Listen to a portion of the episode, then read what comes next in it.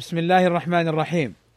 إن الحمد لله نحمده ونستعينه ونستغفره ونعوذ بالله من شرور أنفسنا ومن سيئات أعمالنا.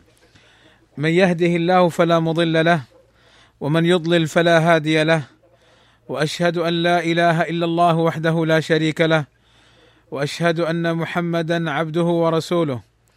ألا وإن أصدق الكلام كلام الله وخير الهدى هدى محمد. وشر الأمور محدثاتها وكل محدثة بدعة وكل بدعة ضلالة وكل ضلالة في النار. أما بعد فمرحبا بكم أيها الإخوة والأخوات في لقاء مع إخواننا بدولة الجزائر بمدينة جميلة من ولاية سطيف في كلمة بعنوان نصائح وتوجيهات بعد رمضان وهي التي يعبر عنها بعض أهل العلم ماذا بعد رمضان. وقد أدرت هذه الكلمة على الموضوعات التالية. الأول أهمية مجلس العلم والذكر. والثاني لماذا يخصص هذا الموضوع. والثالث الأصل في هذا الموضوع وأقسام الناس بعد رمضان. والرابع أتبع السيئة الحسنة تمحها الخامس أمور تعين بإذن الله تعالى على الثبات على الطاعة. السادس نصائح وتوجيهات. أما الأول أما الموضوع الأول أهمية مجلس الذكر والعلم. فلا بد أن نعلم بارك الله فيكم أن مجالس الذكر والعلم لها فضل كبير عند الله عز وجل. فعن أبي هريرة رضي الله عنه أن رسول الله صلى الله عليه وسلم قال ما اجتمع قوم في بيت من بيوت الله يتلون كتاب الله ويتدارسونه بينهم إلا نزلت عليهم السكينة وغشيتهم الرحمة وحفتهم الملائكة وذكرهم الله في من عنده رواه مسلم وغيره. وقد أخبرنا النبي صلى الله عليه وسلم أن من لم يذكر الله فاته خير كثير ويتحسر يوم القيامة وقد تكون عليه تبعة وحسرة يوم القيامة. فعن أبي هريرة رضي الله عنه عن النبي صلى الله عليه وسلم أنه قال ما جلس قوم مجلسا لم يذكروا الله فيه ولم يصلوا على نبيهم إلا كان عليهم ترة فإن شاء عذبهم وإن شاء غفر لهم. رواه أبو داود والترمذي. والترة هي النقص وقيل التبعه وعن أبي هريرة رضي الله عنه قال رسول الله صلى الله عليه وسلم ما قعد قوم مقعدا لا يذكرون الله عز وجل ويصلون على النبي صلى الله عليه وسلم إلا كان عليهم حسرة يوم القيامة وإن دخلوا الجنة للثواب. رواه أحمد وابن حبان والحاكم. وعن أبي هريرة رضي الله عنه أيضا قال قال رسول الله صلى الله عليه وسلم ما من قوم يقومون من مجلس لا يذكرون الله فيه إلا قاموا عن مثل جيفة حمار وكان عليهم حسرة يوم القيامة. رواه أبو داود والحاكم. وهذه الأحاديث التي التي أسوقها في هذه الكلمة كلها صححها أو حسنها الإمام الألباني رحمه الله تعالى. وروى عبد الله بن مغفر رضي الله عنه قال قال رسول الله صلى الله عليه وسلم ما من قوم اجتمعوا في مجلس فتفرقوا ولم يذكروا الله إلا كان ذلك المجلس حسرة عليهم يوم القيامة. رواه الطبراني في الكبير والأوسط والبيهقي. فهذه الأحاديث إخواني تجعل المسلم يحرص على أن يشغل وقته بالعلم النافع والعمل الصالح قدر إمكانه والبعد عن ما لا ينفعه من الأمور. فكيف بمن يضيع أوقاته في المحرمات وما لا يجوز فعله؟ فعن أبي هريرة رضي الله عنه قال سمعت رسول الله صلى الله عليه وسلم يقول الدنيا ملعونة ملعون ما فيها إلا ذكر الله وما والاه وعالما ومتعلما. رواه الترمذي وابن ماجه. قال أهل العلم والمراد بالدنيا هنا كل ما يشغل عن الله تعالى ويبعد عنه. لذا كانت ملعونة وملعون ما فيها إلا ما كان مما يصل إلى الله ويقرب إلى الله عز وجل من الطاعات. وأما الموضوع الثاني وهو لماذا يخصص هذا الموضوع؟ أي لماذا يذكر أهل العلم؟ ويذكرون عامة الناس بالعمل الصالح بعد رمضان. فلماذا لم يقولوا مثلا ماذا بعد الحج؟ تأملت هذا الأمر فوجدت أن السبب في ذلك يعود لأمور منها. أن رمضان يصومه كل مسلم ومسلمة بشرطه. أما الحج فليس كل الناس يحجون. ومنها أن رمضان خصص بمزايا وهو موسم للعبادة والطاعة. لذا كان هديه صلى الله عليه وسلم في رمضان. كما يقول ابن قيم الجوزية رحمه الله تعالى كان هديه صلى الله عليه وسلم في شهر رمضان الإكثار من أنواع العبادات. فكان جبريل عليه السلام يدارسه القرآن في رمضان. وكان إذا لقيه جبريل أجود بالخير من الريح المرسلة. وكان أجود الناس صلى الله عليه وسلم. وأجود ما يكون في رمضان. كان صلى الله عليه وسلم يكثر في رمضان من الصدقة والإحسان وتلاوة القرآن والصلاة والذكر والاعتكاف.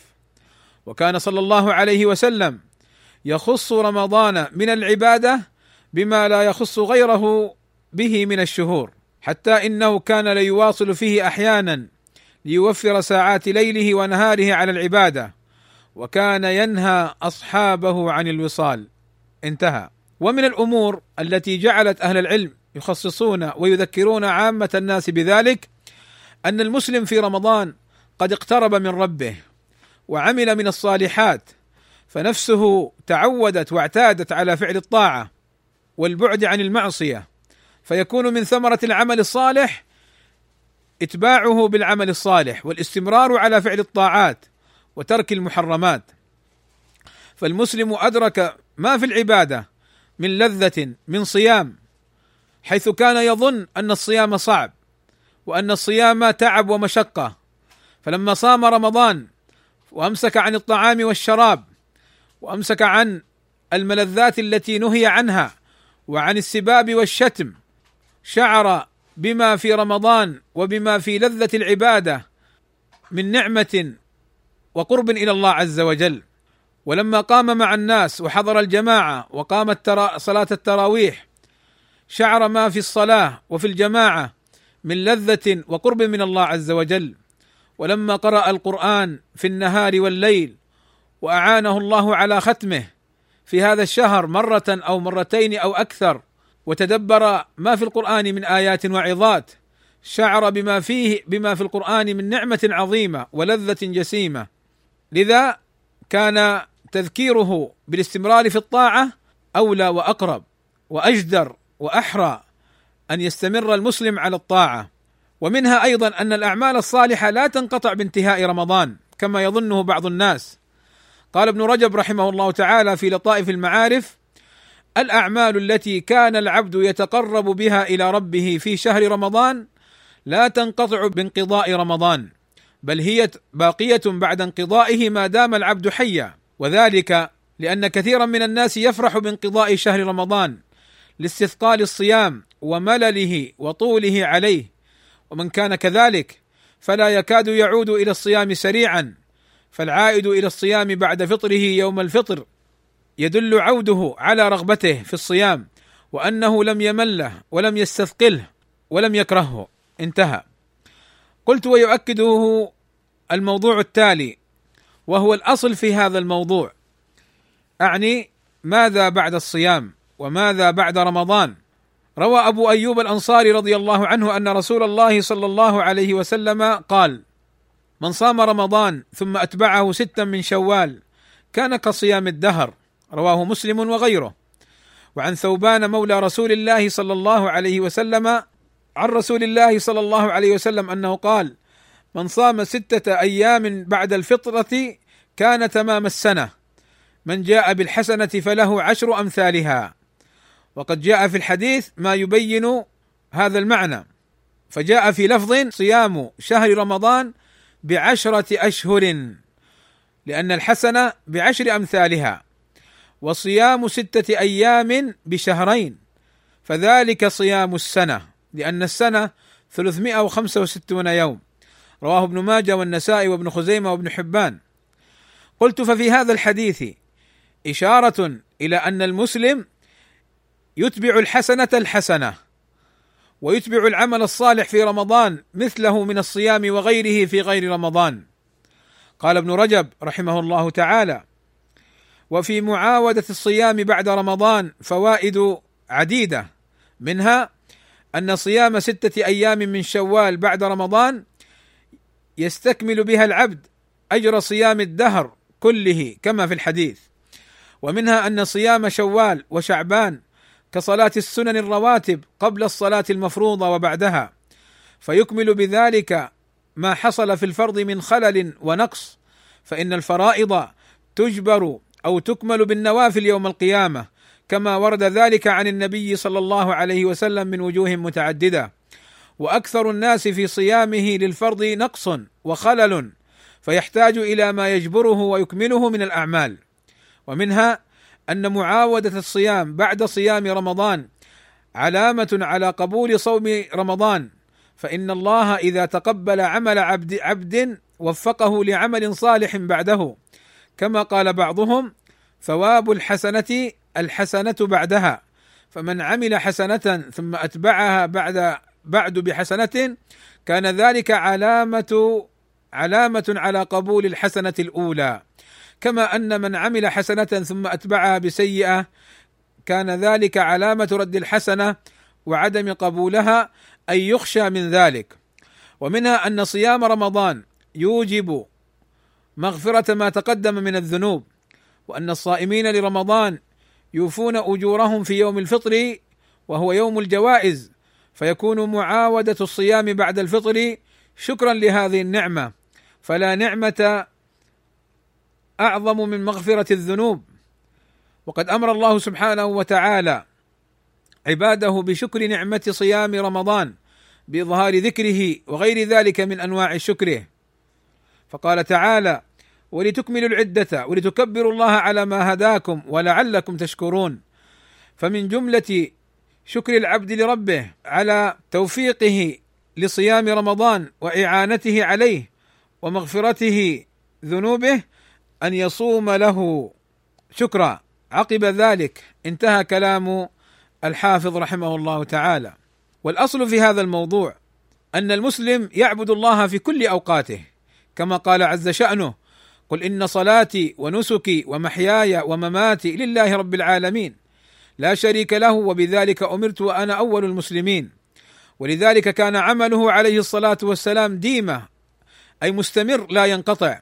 فعن أم المؤمنين عائشة رضي الله عنها وأرضاها قالت قال رسول الله صلى الله عليه وسلم يا أيها الناس خذوا من الأعمال ما تطيقون فإن الله لا يمل حتى تملوا وإن أحب الأعمال إلى الله ما دام وإن قل. وفي رواية أن رسول الله صلى الله عليه وسلم سئل أي الأعمال أحب إلى الله؟ قال أدومه وإن قل. وفي رواية كان أحب العمل إلى رسول الله صلى الله عليه وسلم الذي يداوم عليه صاحبه. وروى علقمة قال سألت عائشة كيف كان عمل رسول الله صلى الله عليه وسلم؟ هل كان يخص شيئا من الأيام؟ قالت لا. كان عمله ديمة. وأيكم يستطيع ما كان رسول الله صلى الله عليه وسلم يستطيع. رواه البخاري ومسلم ومالك وغيرهم. لذلك على المسلم أن يحسن العمل وأن يستمر على الطاعة وأن لا يظن أن العمل فقط في رمضان. فإن الله الذي عبده في رمضان هو رب جميع الشهور. لذلك روى أبو ذر رضي الله عنه قال قال رسول الله صلى الله عليه وسلم من أحسن فيما بقي غفر له ما مضى ومن أساء فيما بقي أخذ بما مضى وما بقي رواه الطبراني بإسناد حسن. فدل هذا الحديث على أن العبد عليه أن يتحرى العمل الصالح وأن يستدرك ما فاته من العمل وأن يحسن في عبادته لربه. وأيضا مما يدل على هذا الأصل قوله تعالى واعبد ربك حتى يأتيك اليقين.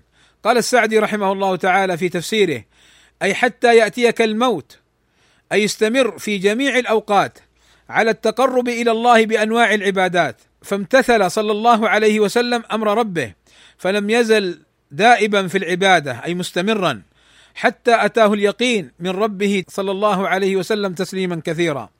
انتهى. وأيضا يدل عليه قوله صلى الله عليه وسلم إذا مات ابن آدم انقطع عمله إلا من ثلاث. صدقة جارية أو عمل ينتفع به أو ولد صالح يدعو له. رواه مسلم وغيره. فدل هذا على أن عمل ابن آدم يستمر إلى الممات وليس خاصا بشهر رمضان. ويدل عليه أيضا أحاديث أخر. قال ابن رجب رحمه الله تعالى قيل لبشر أي الحافي إن قوما يتعبدون ويجتهدون في رمضان. فقال بشر بئس القوم لا يعرفون لله حقا إلا في شهر رمضان. إن الصالح الذي يتعبد ويجتهد السنة كلها. وسئل الشبلي أيما أفضل رجب أم شعبان؟ يعني من ناحية الصوم والعبادة. فقال كن ربانيا ولا تكن شعبانيا. كان النبي صلى الله عليه وسلم عمله ديمة. يعني أعبد الله عز وجل في كل وقت وفي كل حين. وإنما رمضان كان صلى الله عليه وسلم يجتهد فيه بالعبادة ويكثر صلى الله عليه وسلم. وإذا دخلت العشر الأواخر شد مئزره وأيقظ أهله وأحيا ليله صلى الله عليه وسلم فهذا زيادة في الطاعة. وليس معنى هذا أن في غير رمضان ينقص من العبادة. ويؤكد هذا الأمر الموضوع الرابع. وقبل أن أدخل في الموضوع الرابع أذكر بأقسام الناس بعد رمضان. فأقول بارك الله فيكم إن المتأمل لحال الناس بعد رمضان يجدهم انواعا. النوع الأول المستمر في الطاعة فيفعل الواجبات ويأتي السنن والمستحبات ويترك المحرمات ويبتعد عن المكروهات ويشغل وقته بطاعة الله فهذا من السابقين المقربين. ونسأل الله عز وجل أن نكون ذاك الرجل وأن يرزقنا الثبات على الطاعة. فهذا إن قبل الله عمله وكان من المقبولين فهنيئا مريئا له. والقسم الثاني قسم بعد رمضان فعل الواجبات وترك المحرمات ولم يزدد من من من الأمور المستحبة. فهذا مقتصد. وأفلح إن صدق. فمن أتى الواجبات وترك المحرمات كما جاء عن النبي صلى الله عليه وسلم في ذاك الرجل لما سأله فيما معنى الحديث أنه إن فعل ما أمر وترك ما نهي فقال صلى الله عليه وسلم أفلح إن صدق. أي دخل الجنة وفاز إن أتى الواجبات وترك المحرمات ومنهم الظالم لنفسه. أي الذي يأتي ويعود للمعاصي. ويخل بالواجبات فهذا نقول له ونذكره ونذكر أنفسنا بتقوى الله عز وجل. ويؤكد هذا الأمر الموضوع الرابع وهو أن يتبع السيئة الحسنة ليمحها روى معاذ بن جبل أنه أراد سفرا فقال يا نبي الله أوصني. قال أعبد الله ولا تشرك به شيئا. فقال يا نبي الله زدني. قال إذا أسأت فأحسن. قال إذا أسأت فأحسن. قال يا نبي الله زدني. قال استقم. قال استقم وليحسن خلقك. رواه ابن حبان في صحيحه والحاكم. فتأملوا هذا الحديث. فالعبد إما في طاعة فيستقيم عليها ويحسن خلقه وإما في معصية فيتبعها حسنة وتوبة إذا أسأت فأحسن. ثم قال زدني. قال استقم. إن كنت على الطاعة فاستقم على هذا. واستقم على التوبة بعد المعصية. وروى أبو ذر قال قال لي رسول الله صلى الله عليه وسلم اتق الله حيثما كنت وأتبع السيئة الحسنة تمحها وخالق الناس بخلق حسن. رواه الترمذي.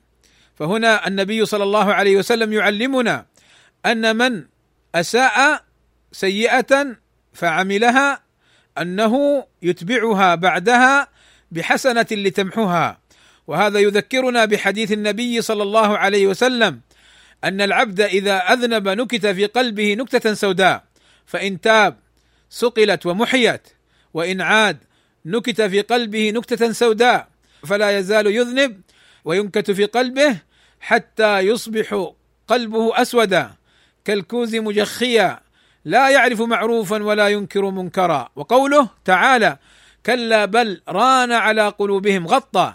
كلا بل ران على قلوبهم ما كانوا يكسبون. أي بل أي كلا غطت قلوبهم الذنوب والمعاصي والكفر والشرك. فلم يعرفوا معروفا ولم ينكروا منكرا ولم يستفيدوا من داعي الله. فلذلك أتبع يا عبد الله. هذه وصية لنا جميعا. أن نتبع السيئة الحسنة. حتى نمحها وحتى لا يصبح قلبنا أسودا. وهنا أنبه على تنبيه وهو أن بعض الناس قد يذنب بعد رمضان فيقال له أنت لم يقبل منك رمضان هذا خطأ. لماذا؟ لأن هذا من علم الغيب. كون العبد قبل عمله أو لم يقبل لا يعلمه إلا الله عز وجل. فمن أين لك أن هذا العبد لم يقبل منه عمله وصيامه وقيامه وصدقته وقراءته للقرآن. إن قلت وقوعه في المعصية بعد الطاعة أقول لا.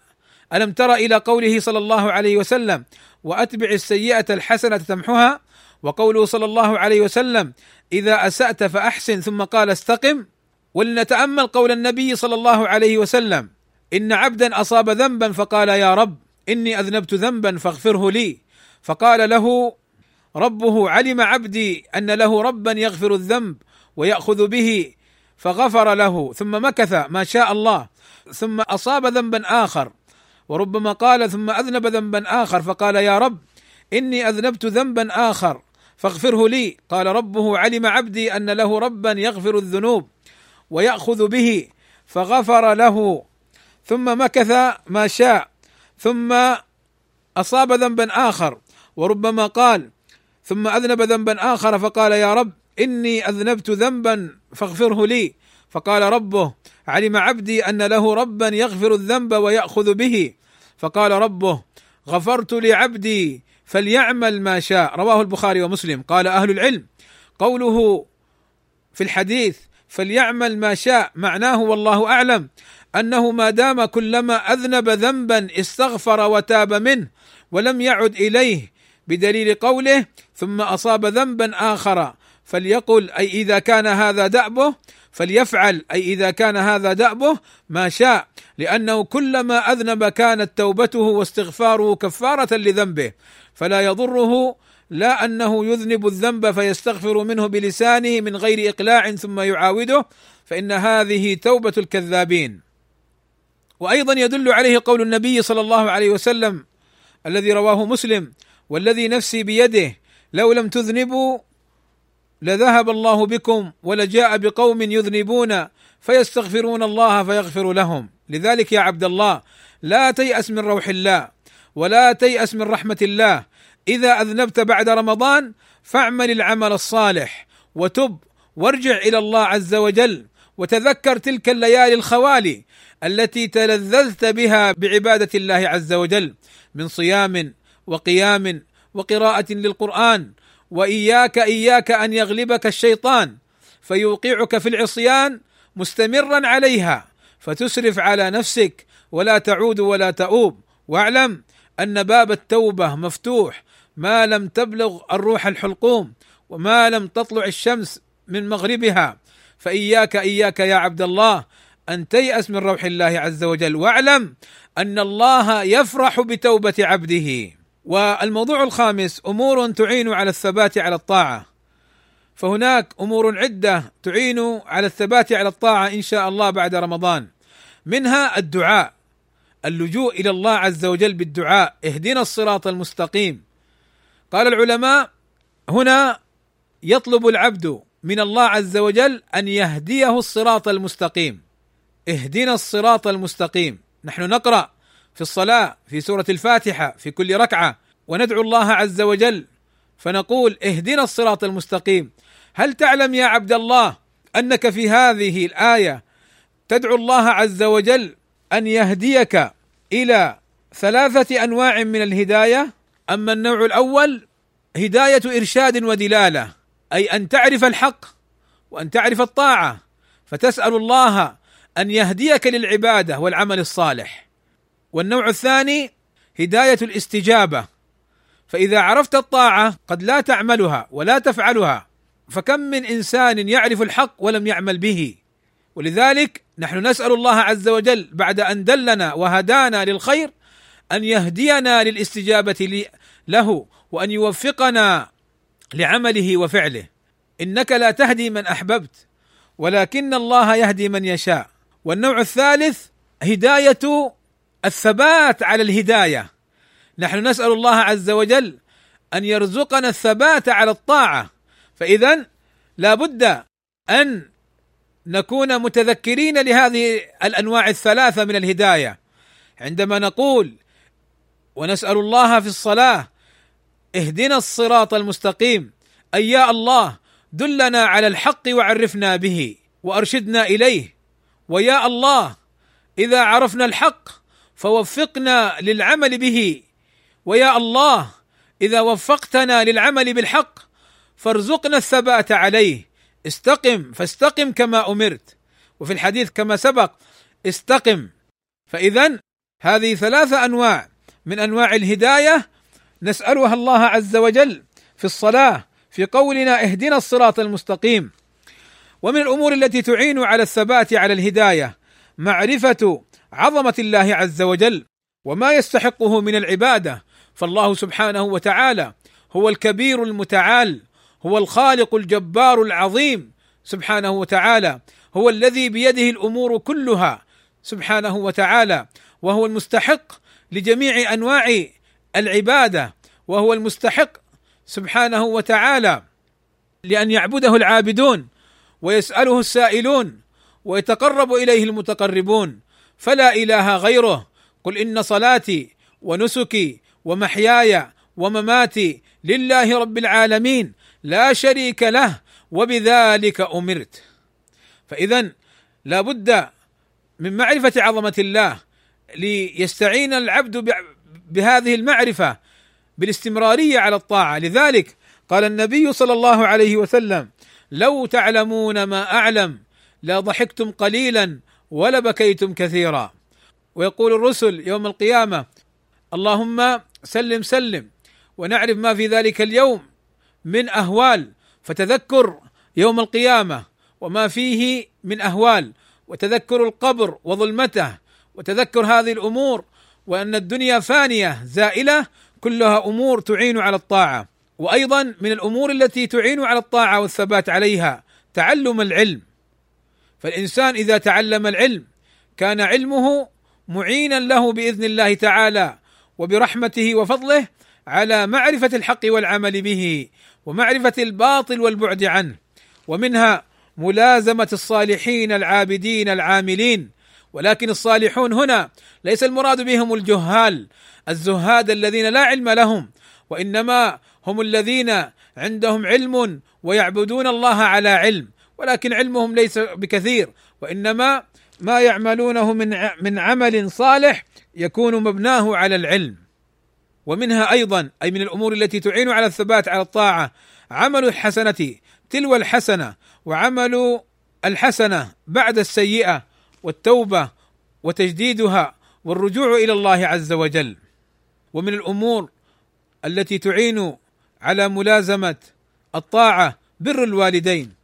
والإحسان إلى الناس وكثرة قراءة القرآن لأن لأن الإيمان يزيد بالطاعة وينقص بالمعصية. فكلما ازداد العبد طاعة لله ولما يقول أهل العلم ازدياد بالطاعة أي على سنة رسول الله صلى الله عليه وسلم لا على الهوى ولا على البدع ولا على غير سنة النبي صلى الله عليه وسلم. قال ابن مسعود رضي الله عنه اقتصاد في سنة خير من اجتهاد في بدعة. وأما الموضوع الأخير وهو النصائح والتوجيهات العامة لنفسي ولإخواني بعد ما سبق فأوصيهم وأوصي نفسي بالإخلاص لله عز وجل وتقوى الله عز وجل ومراقبته ومحاسبة النفس فإن هذا باب عظيم يغفل عنه كثير من الناس ويقع بسبب إهماله والغفلة عنه. كثير من المشاكل والفتن. فإن كثيرا من المشاكل والفتن سببها الظلم وسببها الجهل وسببها الهوى والحسد والحقد. فلو طهر الناس قلوبهم وأصلحوها بالإخلاص والتقوى ومراقبة الله عز وجل لابتعدوا عن كثير من الفتن وعن كثير من أذية الناس. ومن الأمور التي أنصح نفسي وإخواني بها تعلم العلم وأن نعبد الله على بصيرة كما سبق معنا. ومن الأمور التي أنصح نفسي وإخواني بها أن يعلموا الناس الخير الذي تعلموه. قال صلى الله عليه وسلم إن مما يلحق المؤمن من عمله وحسناته بعد موته علما علمه ونشره. إن مما يلحق المؤمن من عمله وحسناته بعد موته علما علمه ونشره. الحديث وقال صلى الله عليه وسلم الدال على الخير كفاعله. وقال عليه الصلاة والسلام من دل على خير فله مثل أجر فاعله أو قال عامله. وقال صلى الله عليه وسلم من دعا إلى هدى كان له من الأجر مثل أجور من تبعه لا ينقص ذلك من أجورهم شيئا. ومن دعا إلى ضلالة كان عليه من الإثم مثل آثام من اتبعه لا ينقص ذلك من آثامهم شيئا. رواه مسلم. فهذا الحديث العظيم بارك الله فيكم يفيدنا أن المسلم عليه أن يحرص على الخير وأن يدل الناس عليه وأن يحذر المسلم من الشر وأن لا يدل الناس عليه. لماذا؟ لأنه لو دل الناس على الشر فإن كل من عمل بهذا الشر كان عليه من الوزر مثل ما عمل هذا مثل ما علمه هذا المعلم للشر.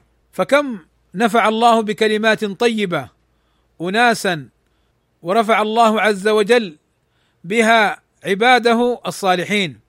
وكم من كلمة تكلم بها العبد من سخط الله لا يلقي لها بالا تهوي به في النار كذا وكذا كما جاء عن النبي صلى الله عليه وسلم.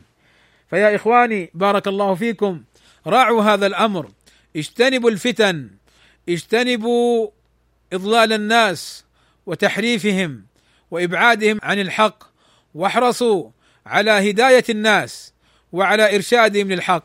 ومن الأمور والنصائح العامة أيضا التآخي فيما بينكم. والتآلف فيما بينكم فالمسلم أخو المسلم لا يظلمه ولا يحقره ولا يخذله ولا يسلمه. كل المسلم على المسلم حرام دمه وماله وعرضه. بحسب امرئ من الشر أن يحقر أخاه المسلم. وتجنبوا التباغض والتحاسد. وتجنبوا التنافر. وأن يبغض المسلم أخاه المسلم. وأن يهجره في غير رضا الله عز وجل. فالهجر إن كان لله فهو هجر مشروع. وإن كان للنفس وحظوظ النفس أو كان الهجر ظلما فهو غير مشروع. ومن الأمور التي أنصح نفسي وإياكم بها بارك الله فيكم كثرة قراءة القرآن ليلا ونهارا والحرص على تدبره وتعلمه والعمل به على سنة رسول الله صلى الله عليه وسلم. وما كان عليه سلف الأمة. ومن الأمور التي أنصح بها نفسي وإخواني الرجوع للعلماء والاستفادة منهم واحترامهم وتقديرهم لأنهم ورثة الأنبياء. فإن الأنبياء لم يورثوا درهما ولا ولا دينارا وإنما ورثوا العلم. فمن أخذه أخذ بحظ وافر. فالعلماء الربانيون والعلماء الذين يعلمون الناس الخير هم ورثة الأنبياء. فلنحترمهم ولنقدرهم ولنعرف لهم مكانتهم. ولنعلم بارك الله فيكم أن العلماء ليسوا بمعصومين. فنحن على الحق الذي هم عليه. وأما إذا وقع العالم في الخطأ فلا نتعصب له. نحترمه ولكن لا نتبع على الخطأ. ولذلك قال العلماء كل يؤخذ من قوله ويرد. فيؤخذ من قوله الحق والصواب. ويرد من قوله ما خالف الحق مع احترامهم وتقديرهم وإجلالهم إلا كل يؤخذ من قوله ويرد إلا النبي صلى الله عليه وسلم لأن قوله كله حق ووحي من الله عز وجل. وأيضا قال العلماء العالم يستدل لقوله ولا يستدل بقوله لأن قول العالم من حيث هو ليس حجة. ولذلك حذر العلماء الشباب من مسلكين خطيرين. المسلك الأول مسلك التهجم على العلماء وسوء الأدب مع العلماء وعدم احترام العلماء والتنقص من العلماء الربانيين السلفيين فهذا مسلك خطير وهو من علامة أهل البدع لأن من علامة أهل البدع الطعن في أهل الأثر فحذر العلماء من هذا المسلك والمسلك الثاني الذي حذر منه العلماء أيضا مسلك التعصب للعالم وجعل قوله حجة من حيث هو. ومسلك تقديس الأشخاص المسلك الصوفي الرافضي. فتقديس الأشخاص ممنوع في المنهج السلفي وفي دين الله عز وجل. فالعصمة في كتاب الله عز وجل وفي سنة الرسول صلى الله عليه وسلم وفيما كان عليه سلف الأمة رضوان الله عليهم. فليس عندنا تقديس للأشخاص. فيما بعد هؤلاء رضوان الله عليهم. فالصحابة معصومون من حيث تبليغهم للدين ومن حيث نقلهم للدين ومن حيث المنهج الذي أمروا أن يسلكوه في فهم الدين. رضوان الله عليهم. وأما من بعدهم من العلماء فليسوا بمعصومين. فلذلك المنهج السلفي وسط منهج واضح بين كالشمس لا يزيغ عنه إلا هالك. قال صلى الله عليه وسلم تركتكم على المحجة البيضاء ليلها كنهارها لا يزيغ لا ينحرف عنها إلا هالك. الحق واضح ولكن بعض النفوس مريضة وبعض النفوس تجهل الحق. فأوصي نفسي وإياكم باحترام العلماء وتقديرهم والرجوع إليهم على الحق الذي هم عليه. وأوصي نفسي وإياكم أيضا بعدم سلوك ذاك المسلك الذي حذر العلماء من التعصب الذميم والتقديس للأشخاص المرفوض شرعا. بارك الله فيكم. إخواني النصائح كثيرة ولكن لعل ما ذكرت فيه فائدة لي ولكم بإذن الله تعالى وتذكير وما كلامي معكم إلا من باب المدارسة والمذاكرة. أسأل الله العظيم رب العرش الكريم أن يرزقني وإياكم الإخلاص في القول والعمل وأن يجعل هذا هذا الكلام وهذا المجلس حجة لنا لا حجة علينا وأن يجعلنا ممن يستمعون القول فيتبعون أحسنه. وأسأله سبحانه وتعالى أن يفرج كروبنا وهمومنا وأن يحقق لنا آمالنا في طاعته وأن ييسر لنا كل أمر عسير وأن يقرب لنا كل أمر يقرب لطاعته وأن يبعدنا عن كل أمر يبعدنا عن طاعته وعنه سبحانه وتعالى. أسأله أن يغفر لنا الذنوب والسيئات وأن يجعلنا من المقبولين. ربنا آتنا في الدنيا حسنة وفي الآخرة حسنة وقنا عذاب النار. وصلى الله وسلم على نبينا محمد وعلى آله وصحبه أجمعين.